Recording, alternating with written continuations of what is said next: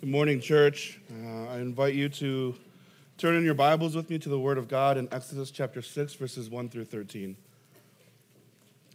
Exodus chapter six, verses one through thirteen. And it should be on the prompter for you, but this is the word of the Lord. But the Lord said to Moses, "Now you shall see what I will do to Pharaoh, for with a strong hand he will send them out. And with a strong hand he will drive them out of his land." God spoke to Moses and said to him, "I am the Lord. I appeared to Abraham, to Isaac, and to Jacob as God Almighty. But by my name, the Lord, I did not make myself known to them. I also established my covenant with them to give them the land of Canaan, the land in which they lived as sojourners. Moreover, I have heard the groaning of the people of Israel, from whom the Egyptians hold as slaves, and I have remembered my covenant. Say therefore to the people of Israel, I am the Lord, and I will bring you out from under the burdens of the Egyptians, and I will deliver you from slavery to them, and I will redeem you with an outstretched arm and with great acts of judgment. I will take you to be my people, and I will be your God, and you shall know that I am the Lord your God, who has brought you out from under the burdens of the Egyptians. I will bring you into the land that I swore to give to Abraham, to Isaac, and to Jacob. I will give it to you for possession. I am the Lord." Moses spoke thus to the people of Israel, but they did not listen to Moses because of their broken spirit and harsh slavery. So the Lord said to Moses, "Go in, tell Pharaoh, king of Egypt, to the people of Israel, go out of his land."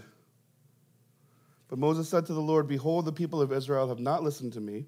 How then shall Pharaoh listen to me? For I am of uncircumcised lips." But the Lord spoke to Moses and Aaron and gave them a charge about the people of Israel and about Pharaoh, king of Egypt, to bring the people of Israel out of the land of Egypt. Amen. This is Ezra.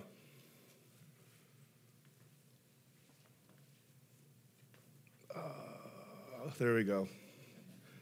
This is little Ezra. Um, he's two years old.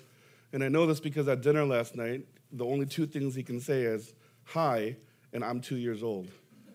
And so for an hour solid, that's all he said to me. It's like we were meeting for the first time, every single time we talked. "Hi, I'm two years old." And Ezra's an interesting boy because he's like any other boy or girl. At dinner, he did everything wrong. We were eating Korean barbecue, and I don't have children, and so if you have children, this is probably all going to sound normal to you, but I was fascinated, I was gripped, because we were eating food, and he would look at the fire in the middle of the table, and he would try to reach his hand towards the fire, and I'm not going to stop him. Because it's not my child, and I'm not financially or governmentally, legally, like, liable for his well-being. But his father, Daniel, would time and again reach out his hand and grab his boy's hand, Ezra's hand, and he would kind of pull it back. And each time, Ezra would look at him like, "What are you doing?"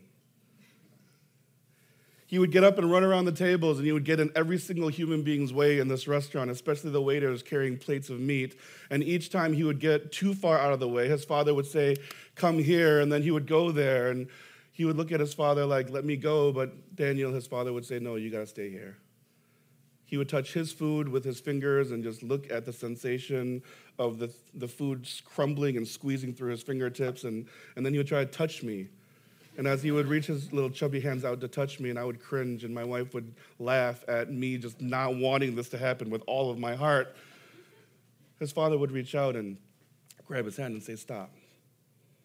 But what was interesting about last night was that every time Ezra messed up and every time Ezra got scared, every time he was in the wrong, he turned around and he looked at his father, and he ran into his arms, and he was comforted.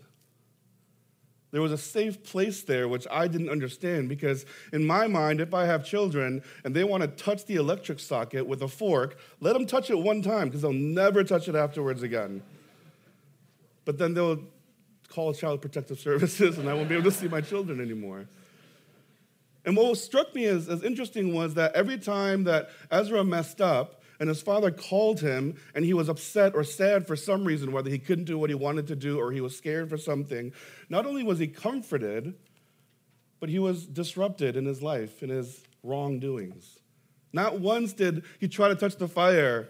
And then he got scared because somebody said, don't do that. And then he ran to his father's arms and, and, and just put his face into his father's chest and then look at his father and say, Father, I understand now why you do not want me to touch this fire.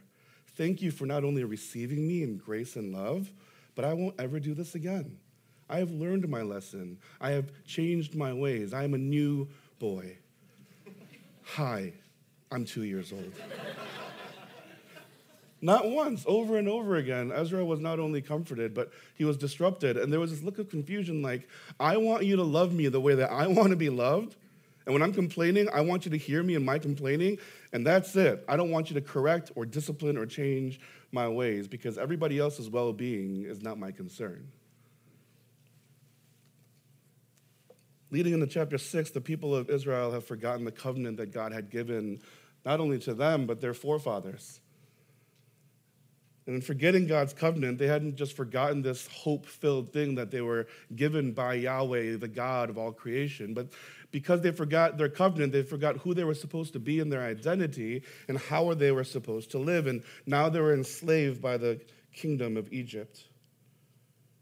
At this point in our text, as Pastor Michael preached last week in Exodus five, Moses has been rejected by Pharaoh as the supposed messenger of Yahweh, and he has even been rejected by God's people at the end of chapter five as the one who brings God's message of redemption. But what's interesting about this is that this is the same people where at the end of chapter three when Moses initially says, Yahweh, the God who has given you this covenant, is coming now to save you because he knows of your suffering. They not only accepted, but they worshiped him as God. But not only two chapters later, they say, he's wrong. He doesn't know. He's not coming. So as Israel turns to Pharaoh in chapter five, they don't just say, please help us and give us straw, but we are your servants. And that's a gigantic thing. They are pledging their allegiance to the one who is enslaving them. They're, it's, the, it's the same thing as going to your kidnapper or your abuser and saying, I am yours, please help me. In the face of God's redemption, they choose to go to Pharaoh, and they say, we are your servants. And in his frustration, Moses turns to God. And as any holy man does, we expect him to say, Father, I am not enough. And won't you please rekindle this fire in my heart? But he says to God in exasperation, why are you doing evil to this people? You're not doing your job. This is not what I signed up for. When you burned a bush and it didn't burn up and you said, I will be your prophet, I expected just to go into a room and say some words and it'll be done. But this is not what's happening for me. Where is this comfort and deliverance? In chapter six that we are in today, God answers. This is verse one. Now you shall see what I will do to Pharaoh, for with a strong hand he will send them out, and with a strong hand he will drive them out of his land.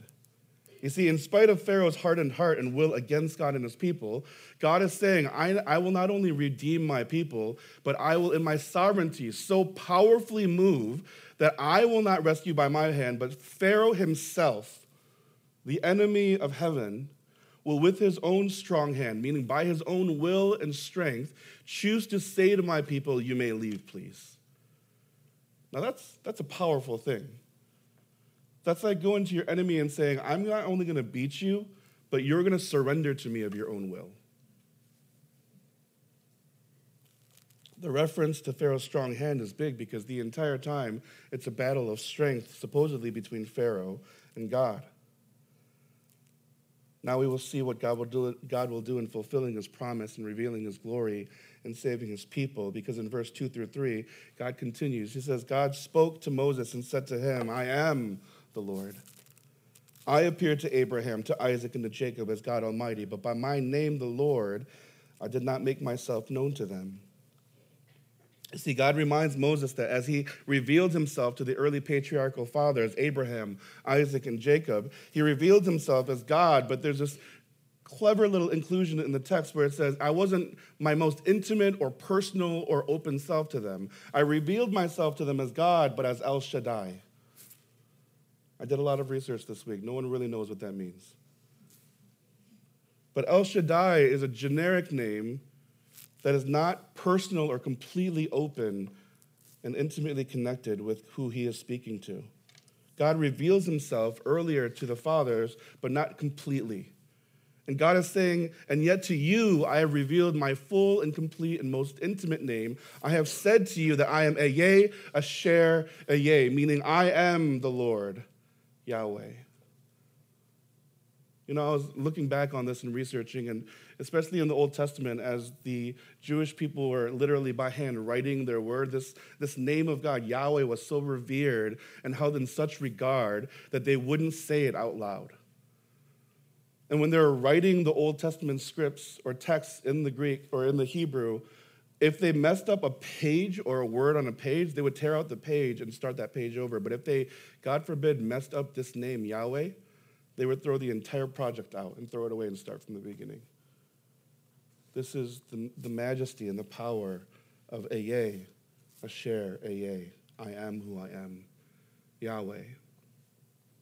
And the reason why God pointed, is pointing this out, because he's saying to Moses, I have fully revealed my name to you. I am coming with you. I am coming for you, and I will be revealed as sovereign, and I will free my people. In verses four through five, God continues by saying, I also established my covenant with them to give them the land of Canaan, the land in which they lived as sojourners. Moreover, I have heard the groaning of the people of Israel, whom the Egyptians hold as slaves, and I have remembered my covenant. God reminds Moses that he is the one who started this covenant. He is the one who called this people. God chose them. God called them. God empowered them. God poured out his benevolence upon them. God is the one moving. God is the one saving. God is the one hardening. God is the one softening. It is about God. And second, God does not need updates from Moses. He knows. It's not like Moses was sitting there in Egypt and going, oh my gosh, they're still slaves. Dear God, they're still slaves. And then God tweets it to him. He's like, oh my gosh, I didn't know that. He knows. I not only created them, I called them, I covenanted with them. I am fully aware and present with my people in their suffering. And I know, and I will restore, and I will rescue. You see, what I think that we can learn and take away from this is the promise of God in the Old Testament, and especially in the New, is not ethereal. It's not spiritually floating out there somewhere. It's concrete. What did God just say in the previous section? I have called this people, and I will save them out of slavery, and I will bring them to a land, a real thing that I have promised to them. We say that Jesus went to the cross to die for us, and we think that like it's just some, some kind of heavenly, invisible spiritual bank where Jesus just kind of goes and swipes his card and says, okay, sock is free. Okay, men is free. No, it's the redemption of our souls. It's the sanctification of our lives. He is calling us for eternity and reconciliation. Matter of fact, look at verses six through eight. So Moses, go to the people and say this, I am the Lord, and I will bring you out from under the burdens of the Egyptians, and I will deliver you from slavery to them. And I will redeem you with an outstretched arm, with great acts of judgment. I will take you to be my people. I will be your God. You shall know that I am the Lord your God, who has brought you out from the burdens of the Egyptians. I will bring you into the land I swore to give to Abraham, Isaac, and Jacob. I will give it to you. I am the Lord. He's saying, remind the people who I am. Who I am. Every time we read I am, actually, especially in this text, God is literally saying his name twice. I am Yahweh. I am God. I am almighty and powerful. And he's saying, I am the Lord. I will bring, I will redeem, I will make, I will bring. I, I will not only bring you to the land, but I will give it to you. I am the Lord God. If you don't get it so far, what God is saying to Moses and to his people is that this is about me and it's not about you. This is about my power, not about your power. This is about my situation and my righteousness of which I am bringing you into, and not your situation. I am fully aware that you are not enough. I get it. But I am bringing you here, and you are not on your own. For those keeping record in that section, God says I eleven times in verses six through eight, while referring to Israel, or us, his people, nine times. And in each instance, God refers to himself. He uses active verb language for himself. And each time he refers to us or the people of Israel, he uses passive language. In other words, God is the one acting, and we are the one receiving every single time. Genesis one, when there was nothing, just darkness, God speaks and there is. In our brokenness, when we are lost and condemned and apart from God by our sin, Jesus dies on the cross and we're redeemed. In every instance of Scripture, we see God moving first and the people of God being free to respond. And this is the crux of our text today. Beloved, Moses comes before God in despair and failure. He even goes as far as to blame God for doing evil to Israel. But God's merciful response to Moses and ultimately to his people is twofold. First, God comforts Moses. The fact that Moses comes and accuses God of doing evil, of not showing up, of not being enough, and the fact that God doesn't do this and flick him through the atmosphere, through the galaxies, is monumentally gracious. And the fact that God waits and listens to his child whining, to his child trying to touch that fire, to his child running through the restaurant and trying to get in every single person's way is of comfort. And Moses, the fact that he can even come into the presence of God is comfort, it's love, it's grace, and it's mercy. And this is the part we love, right? How, how many of us have ever been in a bad situation or had a bad day or a week or a month or our life, whatever your personal situations are, and we want to turn to God, not only for him to hear, but to be comforted, to be enveloped in mercy. But comfort is not only where it ends. God also disrupts his servant Moses. And he says, listen, you got a lot of insecurity in you.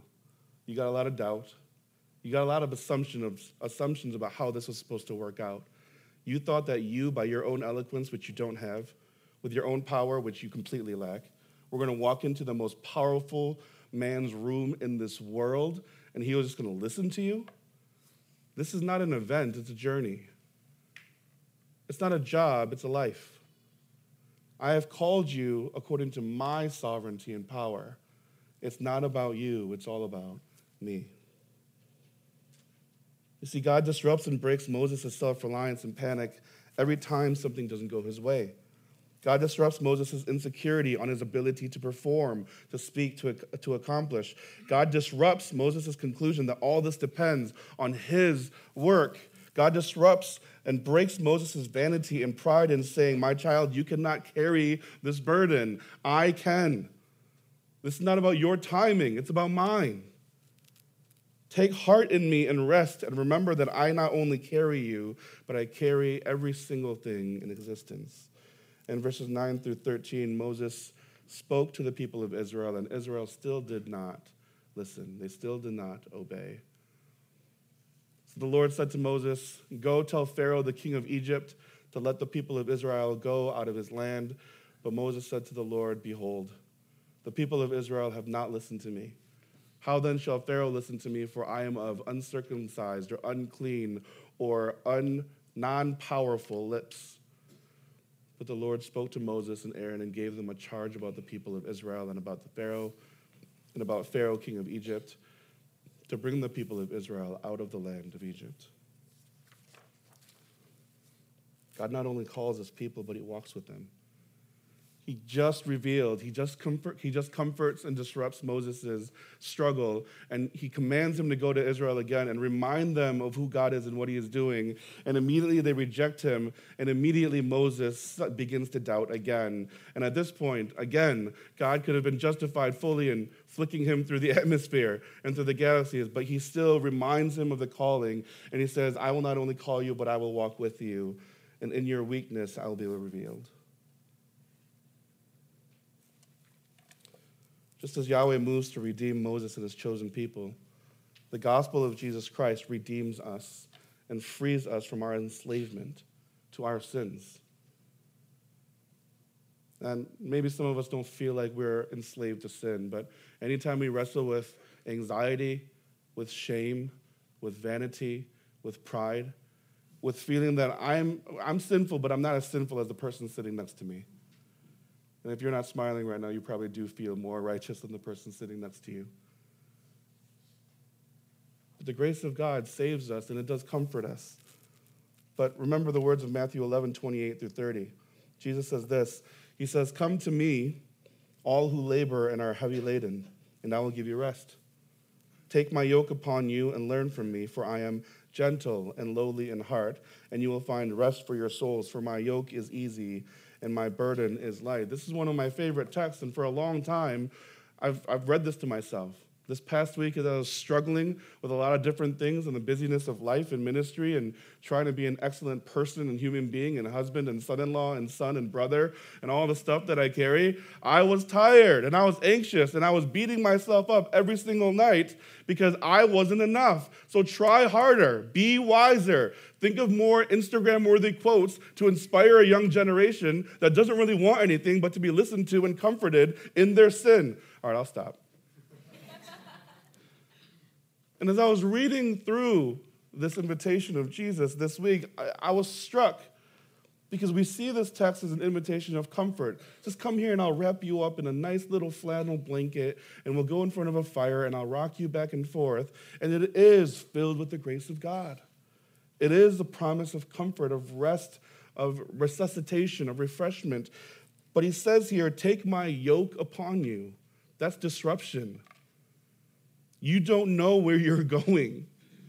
When left to your own devices, you will wander into some other field. You will break through a fence. You will fall into a ditch and break your ankle and die very slowly as you starve.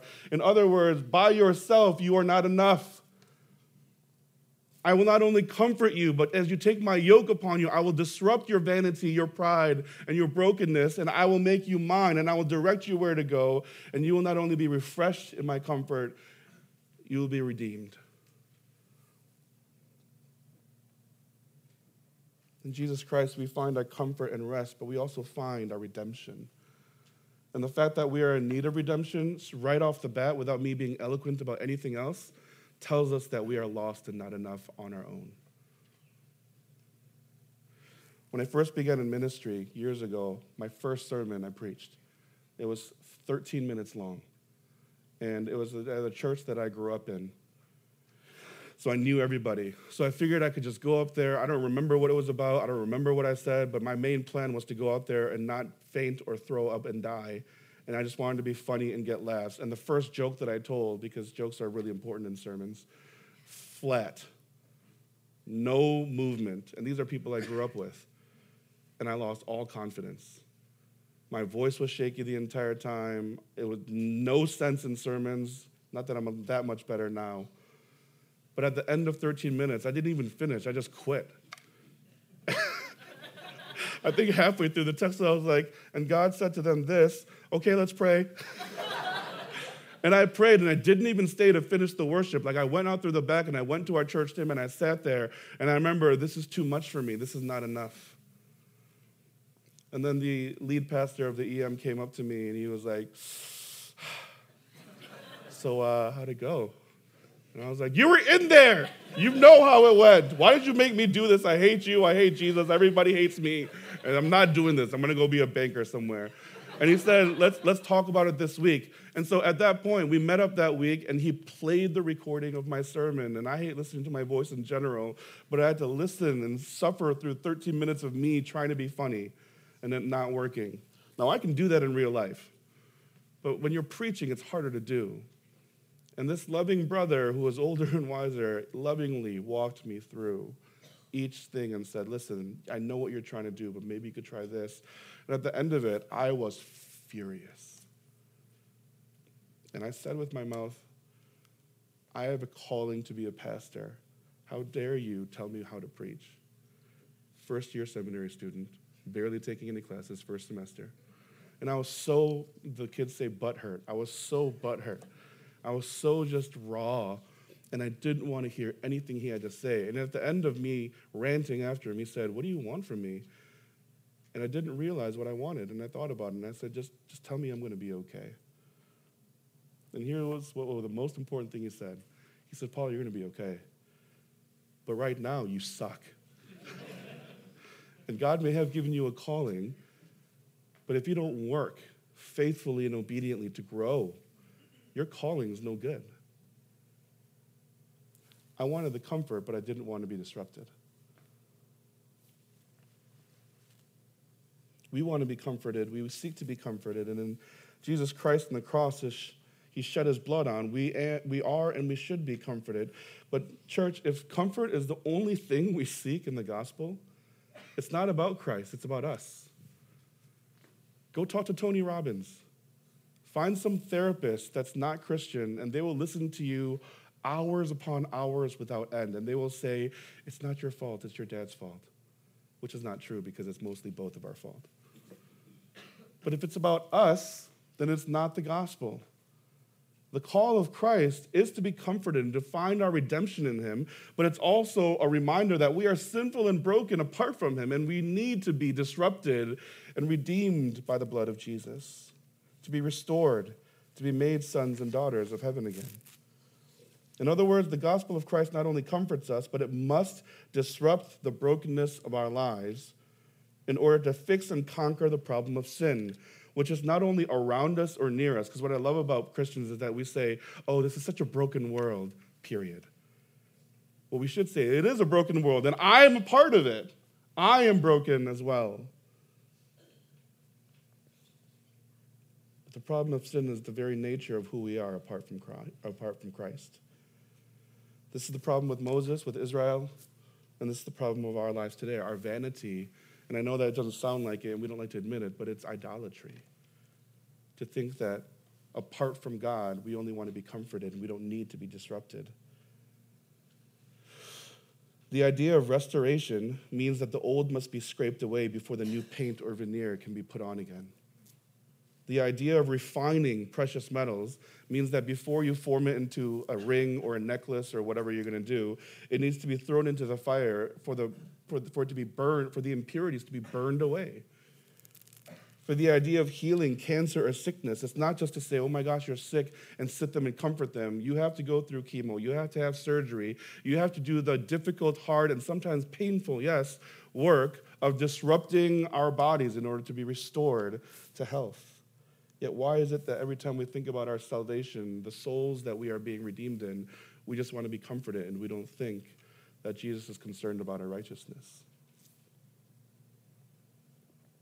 God's promise of redemption comforts us and disrupts us from our burdens and self-formed chains of working for our salvation, working out of guilt, and working out of shame. We can't do it. No amount of shame is going to propel me forward to be a successful, famous pastor who writes books and he gets private jets to fly all around the world. I know that people who know me are smiling, and the other half of you are like, he wants jets? I mean, if you have one, I'll take it, but I'm not going to buy it. No amount of guilt is going to justify me before the Father, and no amount of me working harder and harder is going to accomplish the work of redemption that God is doing. Church, why is it that we only want superficial comfort from God on our own terms without restoration, without disruption, without confession and repentance? I find that we're often attracted to a gospel that comforts us, but we're rarely compelled by a gospel that disrupts us. I want to leave you with Ezra again. Can you put, put his picture back up there? God, that boy is so funny. And cute. There's something unique that happened at the very end of dinner. Um, the entire time through dinner, because we were all talking, his father, Daniel, would just kind of grab his hand and then just hold his entire sweaty, sticky body to his chest to calm down a little bit. But at the very end of dinner, um, he tried to touch something again, and this time Daniel not only grabbed his hand, but he pulled him in and he said, Ezra, if you do that again, I'm going to throw you across this room. No, he didn't say that. But he said, Ezra, please stop, because if you get burned, you will be hurt, and Daddy will be so sad. And listen, for a lot of you with children, I know that that's like a Thursday night dinner. But that was huge for me. It's mind-blowing. I don't have children. And the fact that you would, after day seven thousand forty-six of them disobeying you, not only comfort your child, but disrupt, lovingly disrupt, and try to teach them and walk them through is such an amazing thing of grace. If you're a parent in here, especially a father, I salute you. God bless you. You deserve much more than you get, but your wife still has it harder. It's not because I'm afraid of my wife. It's just true. Brothers and sisters, this is the comfort and disruption of Jesus Christ. And that we would not only be convicted today, but that we would be humbled in his presence before the cross. And that truly, in the name of Jesus, who flipped tables in the middle of a temple, who reordered society from the most powerful being the last and from the weakest being the first, who redefined love, who changed the very nature of what we should be pursuing as success in this world, may we not only be comforted in humility and confession, but may we be disrupted to pursue godliness and to persevere in faithfulness by his power and his love and his call. Let's pray.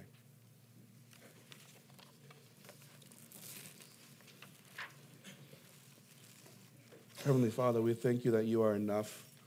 And we thank you that we have any part in this act of redemption, of restoration, and of how you walk with your people. Lord, we are that disobedient child. Father, we are the one running around.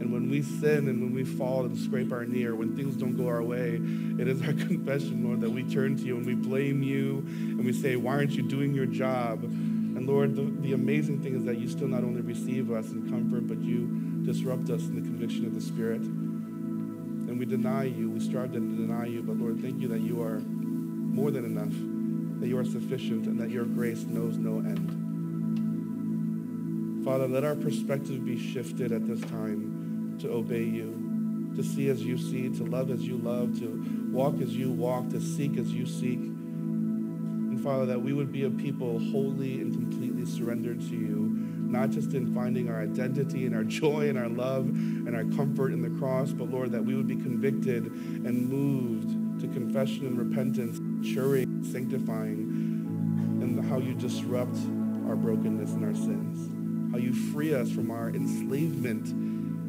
to shame and guilt and to workaholism. Lord, we thank you that you are good and that you love us forever. We thank that you not only invite us to find our rest in you, but that you invite us to take on your yoke as you establish and restore our minds, our hearts, and our lives. For your glory, Father, and by your power, and in your name, Yahweh, we pray these things.